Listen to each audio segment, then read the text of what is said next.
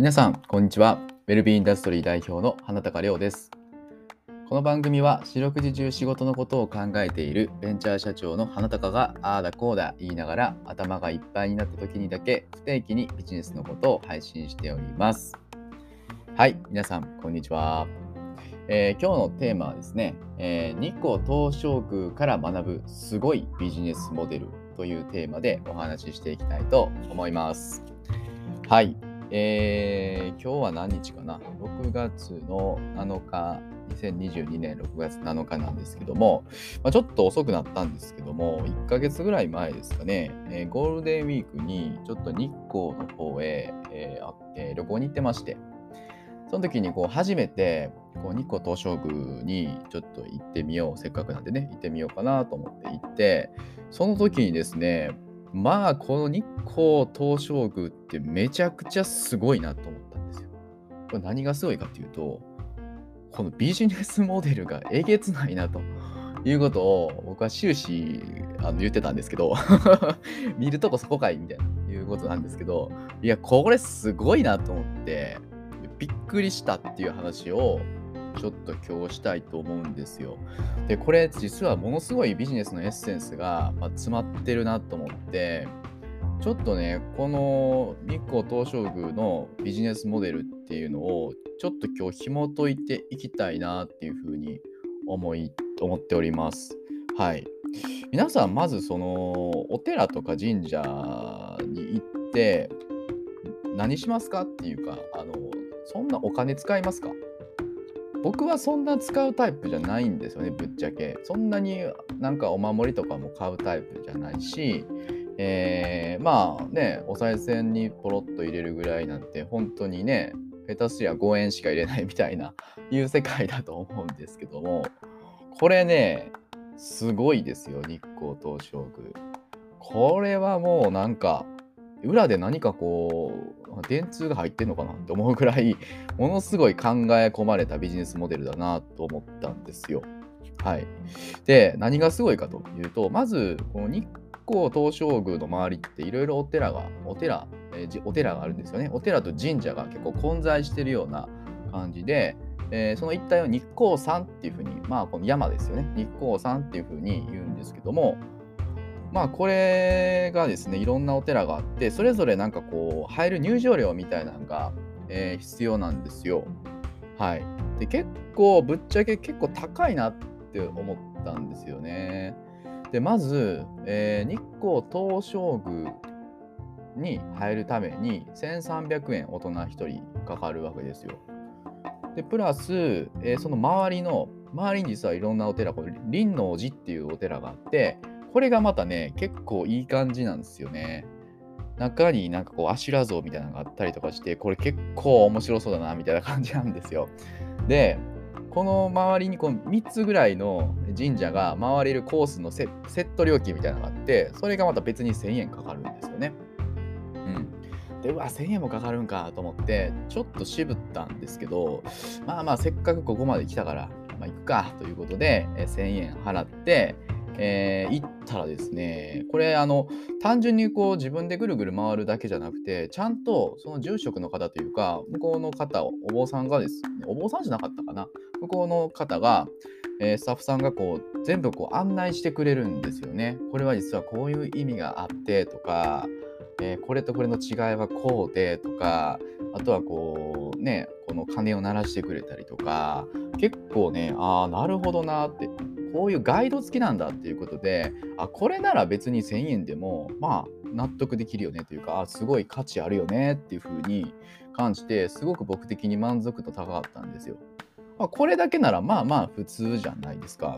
で僕がこれすごいなと思ったのはこのまずこの輪王寺の、えー案内ガイドをしてもらってて、えーなるほどなるほどってすごく興味深く聞いてたらで最後の方に行くとなんかこうお守りの話お守りというかまあ毎朝ここでおたぎお焚き上げこうお祈り祈祷をして、えーちゃんとおお守りをあの祈祷してるんですみたいな。でこう今朝お祈りしたてのそういうお守りを最後に売ってるんでよかったらどうですか？みたいなことを言ってあなるほどなみたいな。あなるほどなるほどと。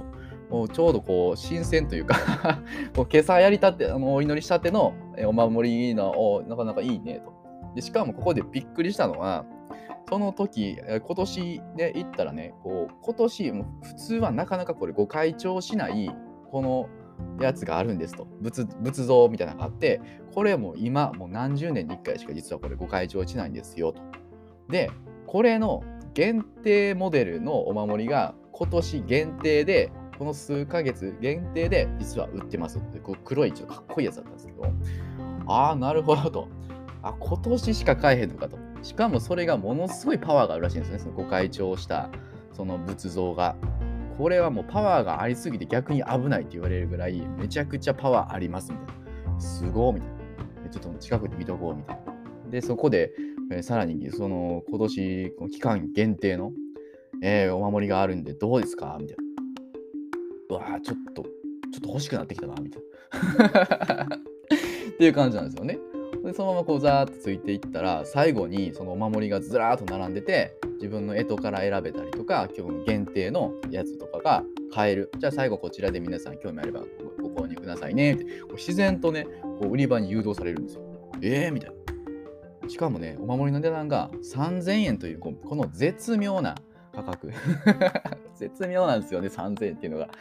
絶妙なんですよね。3000円だったら、これ買ってもいいかもな、みたいな。で僕ももうもうちょっとで買うとこだったんですけど、もう本当に買ってもいいかなっていうぐらいのレベルで、実際、あの一緒にね、ツアーに参加されてる、そのその会に参加されてる方は結構買ってたんですよね。あ、じゃあお願いします。ああ、なるほど、みたいな。あ、すごいなと。これはすごい。もう自然と誘導されて、しかもね、この限定というね、えー、めちゃくちゃパワーがある、この今しかご開帳してない仏像さんの記念モデルみたいな。これはちょっとグッとね、多分ね、あの買わないとみたいな感じになっちゃう。これはすごいね、ビジネス的に考えられてるなと、まず思った次第なんですよね。で、ああ、危ない危ない、買うとこやったわって言いながらですね、出てですね、で、その後、まあ、その次のね、えー、場所に案内されるんですけども、で、その間にですね、まあ、今日はこうやって来ていただいてるんで、我々実は数珠を教えてるんです。皆さん、数珠って使ってますか？っていう話されるんですよね。あ、数珠かと。まあ、確かにね、冠婚葬祭というか、もうお葬式の時とかね、えー、まあそういうね、そういう場面では確かに持っていきますよねと。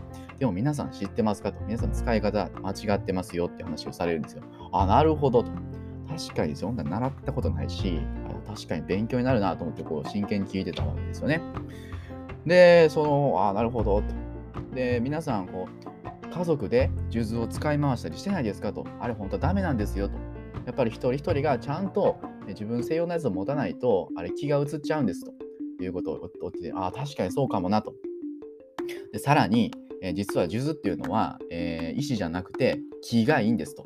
木の数珠の方が実は本当はいいんですよみたいな話を聞いて、ああ、そうなんやと。で聞いたら横にあるんですよ。横で売ってるんですよね。それが、木の数珠が売ってるわけですよ。まあ、そんな話聞いたら、ちょっとやばい。ちょ俺、確かに1本ぐらい木の数珠持ってってもいいかもな、みたいな気持ちになっちゃうわけですよ。しかもね、これ、そこの日光東照宮ではですね、なんとこの数珠に穴が開いてて、それを覗くと中に仏さんが見えるんですよ。ねえ、これすごいんですよね。これ見ると、うわ、すごいかっこいいなっていうか、これすごい綺麗やなと。こんなにこだわってて、木の術、まあ確かに今後何かそういう場面があった時に1本ぐらい持ってってもいいよね、みたいな感じになってくるわけですよ。はい。で、これなの、なんとお値段3000円なんですよ。これも3000円買いと。ああ、絶妙やなと。3000円買えるな、みたいな。で、僕は買いました。僕は数珠に関しては買っちゃいましたね。ああ、これは使うなと、いつか。ね。で、そういう使う場面ってこう急に来るじゃないですか。で、その時に焦って、数珠ない、数珠ないって言って、レンタルするよりかはもうここで買っといた方がいいんじゃないかということで、これ買っちゃったんですよね。はあ、これも自然の流れで買いました。はい。で、もうこの時点で僕結構すごいなと思ったんですよ。だって1000円の入場料っていうか払って、で、お守りが3000円でこれ買ったとしたら4000円でしょ？で、かつ、え数珠買ったらこれで7000円なんですよ、もうすでに。7000円払っちゃってるんですよ。えって、神社で7000円払うって結構ですよ。はい。っていうことになって、なるほどと。面白いなと。で、次、日光東照宮。これ、入場料など1300円もするんですよね。はい。これも日光東照宮のために来てるから、まあ、入りますよね。じゃあそれでその時点でもう次何 ?8300 円払ってるわけですよ。あれと。気づいたら8300円も払ってるよと。いうことになるわけですよね。で、その後、そのもう近くにですね、えっとね、太遊院っていう、これまた、えー、これはお寺かな？これお寺らしいです。これは。太遊院っていうお寺があって、これは徳川家光ですね。はい、徳川家康が二光東照宮ですよね。そのお孫さんの徳川家光が祀られているのがこの太遊院というような場所で、でまあ、ここもね、あのー、最初のこの1000円のセット料金に入ってるんで、まあ、ここも行くかということで当然行くわけですよね。ここもまたね、あのー、丁寧にこう、寺でこう説明してくれるわけですよ。このお寺の、えー、はこういう意味があって、こういうことになってるんですか。これ、これもなるほどな、みたいな。やっぱ大人になってね、こういうお寺とかをね、えそういったものを説明、面白いですよね。なんか昔社会見学で行くときはなんかもう早終われみたいな感じだったんですけど、今聞くとめちゃくちゃ面白いなということで、なるほどなってなるわけですよ。でね、これすごいんですよ。最後また、これ矢、なんか矢というか、なんて言ったらいいんですか僕あんまよくわかんないですけど、矢のなんか置物みたいなのがあって、これがまあ厄払いというか、まあ、これを一家に一つ置いといてくださいと。玄関に向かってこう矢を向けるとすごくいいんですということで。で、でこれね、またこれすっごいセールストークなんですよ。まあ、セールストークって言ったら怒られるのかもしれないですけどね。普通、まあ、こういうお守りとか厄除けっていうのは1年に1回こうこれをお焚き上げしてでまた新しく購入するっていうのが普通だと思うんですけども皆さん大丈夫ですとこの矢に関してはもう永年使えるようになってますとつまりもう一生ものですとはい一生使えるので、置いておいてください。そしてもしよかったら皆さんの大切な方にも、えー、1本、えー、お渡ししてあげると、えー、すごくいいと思いますみたいなふうに言うんですよね。はあ、なるほどと。確かに毎年お焚き上げしてやると、まあ、ちょっとコスパが悪い。まあ、これこんな言い方したら怒られるかもしれないですけど、コスパが悪いわけなんですけど、なんとこの矢に関しては一生使える、一生もんだと。であれば悪くないなということになるなるわけですよね。悪くないなと。悪くないな。で、これ、ちなみにお値段はと。これなんと3000円なんです。3000円です。はい。あのー、ということで、これもね、めちゃめちゃ揺れました。僕、正直買おうかなとめちゃくちゃ迷ったところなんですけど、ぐっとこらえました。はい。別にこらえこらえるっていう言い方はどうかなと思うんですけども、で、一緒にやっぱ参加されてた方、お客さん見ると、3本くださいみたいなね、いうことで、これそれだけで9000円かいみたいな。すごいな、みたいな。えー、びっくりですよね。はい。確かに、こう、周りの大切な人に、自分のね親、にプレゼントするとか、まあね、親戚にプレゼントするとか、なんかそう考えたらね、まあ、全然3000円でしかも一生使えるなら安いもんかというふうになっちゃうわけですよね。はい。ということで、なんとこれね、もし仮に僕が全部買ってたとしますよね。えー、するといくらかかったのかと、トータル。でまず最初のチケットが1000円ですね。1000円。で、そのそこで、えー、言われたお守り、えーまあ、林王寺で、えー、どうですかって言われたお守り3000円とか4000円ですね。で、その後、数珠、これ3000円です。これ、ね、7000円ですね。で、その後、日光東照宮が1300円で、8300円ですよね。えー、そして、矢を1本買ったとしたら、えー、なんとこれ1万1300円。はい。えー、なんと1万1300円トータルで、えー、落としているということになるわけですよね。これとんでもないビジネスモデルですよ、皆さん。とんでもないですね。ね普通、神社行ってお賽銭あげたら5円、5円なんですよ。5円。客単価5円のところが、なんと、まあ、軽く見積もっても、これ、客単価1万ぐらいになってるんですよね。これ、すごくないですかっていうことなんですよ。はい。すごいですよね。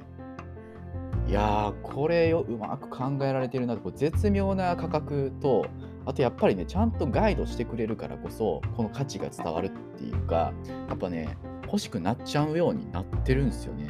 そして随所に、やっぱ限定とか、えー、もう一生これ使えますよみたいなお得感とか、えーまあ、ここでしか売ってないですよっていうような感じですよね。そういう要素がね、全部盛り込まれてるんですよね。だから自然と、あ、これ買わないとなっていう気持ちになっちゃうということなんですよ。いや、どうですか、皆さん、これ。これね、すごいエッセンスが詰まってると思うんですよ。ビジネスモデルを作っていく上で。うん。最初から1万円払うつもりで来てないわけですよ、みんなね、当然。うん。まあ、別にあのぶっちゃけ東照宮行って、まあ、お参りして、まあ、パンパンってして、まあ、買ってもちょっとね小さいお守り、まあ、1000円ぐらいかなでまあ十分かなという風な気持ちで軽い気持ちで入ったら気づいたら1万円以上落としてるというような構図なんですよね。うんだからねやっぱこういうなんかこうフロントとミドルエンドっていうようなねえー、まあ、そういう、まあ、ビジネス設計の仕方っていうところは、まあ、すごく参考になるなというふうに思いました。あとはそのやっぱ限定とか、えー、なんでこれが必要なのかとかそのお得感みたいな演出ですよね。これもやっぱりねすごくね重要だと思いますのでなんかこういったところもねなんかうん皆さんのビジネスモデルでも生きるんじゃないかなと思いますし、やっぱりこう僕は常にね、そういうなんか、このビジネスすごいなみたいな視点で見ることが多いので、そういった視点でやっぱりこういろんな、ね、観光名所とか、まあ、いろんなとこ回ってみると、またなんかそこで学びがあるんじゃないかなと思ったんで、ぜひね、そういうちょっと楽しみ方も していただくといいんじゃないかなというふうに思いました。はい。ということで、えー、今日のテーマはですね、ニコ東照宮から学ぶすごいビジネスモデルということでお話しさせていただきました。えー、今日お話していたのは、ウェルビーインダストリー代表の花高亮でした。えー、本日もお聴きいただきありがとうございました。